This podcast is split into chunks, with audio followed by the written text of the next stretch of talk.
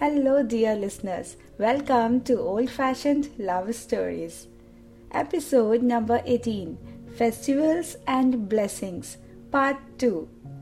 तो चलिए जो वादा किया वो निभाती हूँ मयंक और रुबीना की लव स्टोरी सुनाती हूँ ये रिश्ते तो बस मोहब्बत देखते हैं जाति और धर्म तो हमारे बनाए हुए हैं उसने मेरे लिए करवा चौथ तो मैंने रोज़े रखे थे। आखिर इश्क का हम मज़हब पूछता है। कल जिन हथेलियों ने पूजा की थी, आज वो दुआ के लिए भी जुड़ती है। मज़हब का बीच में आना कहाँ ज़रूरी है? मोहब्बत तो वो नेमत है, जो किस्मत से मिलती है। कभी मंदिर तो कभी मस्जिद में मिल जाती है। कभी खुदा से तो कभी ईश्वर से हो जाती है। उस टाइम की बात ही कुछ और थी। पूरी कॉलोनी एक फैमिली लगती थी। सारे त्योहार हम ऐसे मनाते जैसे कोई त्योहार रिलीजन स्पेसिफिक होता ही नहीं। हम सालों से दिवाली पर ऐसे ही मयंक के परिवार को लाइट्स लगाते हुए देखते आ रहे थे। जैसे ईद हमारे लिए खास थी, वैसे ही दिवाली उनके लिए। जब मयांक और उनके पापा लाइट्स लगा रहे थे, तब उनकी कोशिश थी छत की सबसे ऊपर वाली मुंडेर पर लाइट लगाने की।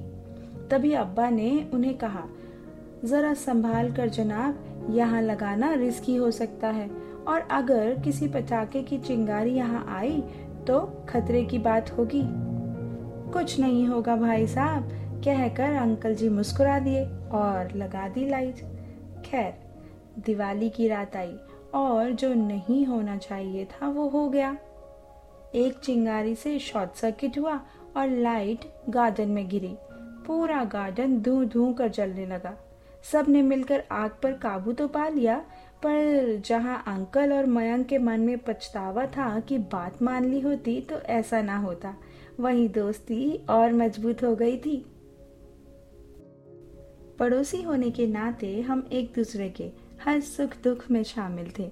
दोनों परिवारों के लिए दिवाली गुजिया और ईद सेवइयों के बगैर अधूरी थी। ना जाने कब चाइल्डहुड से अडोलेसेंस तक आते आते मयांक और मुझे एक दूसरे के लिए फीलिंग्स डेवलप हो गई।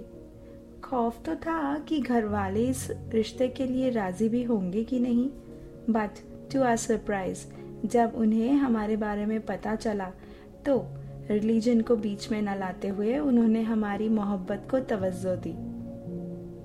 आज भी दो परिवार एक परिवार की तरह रहते हैं।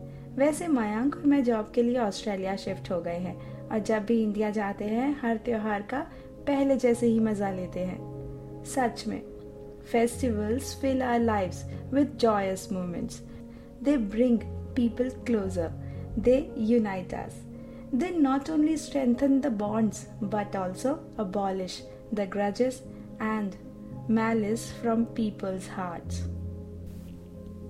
Thank you so much everyone for listening old fashioned love stories with Shalini. Please show some love by liking, sharing, following and subscribing old fashioned love stories. It's available on all major platforms like JioSavan, Wink, Hubhopper, Ghana, Amazon Music, Google Podcasts, Spotify, etc. You can always approach me on my Insta handle old fashioned love underscore OFL. If you have any interesting old fashioned love story, then too you can always share with me. I will share it with the world. Thank you so much.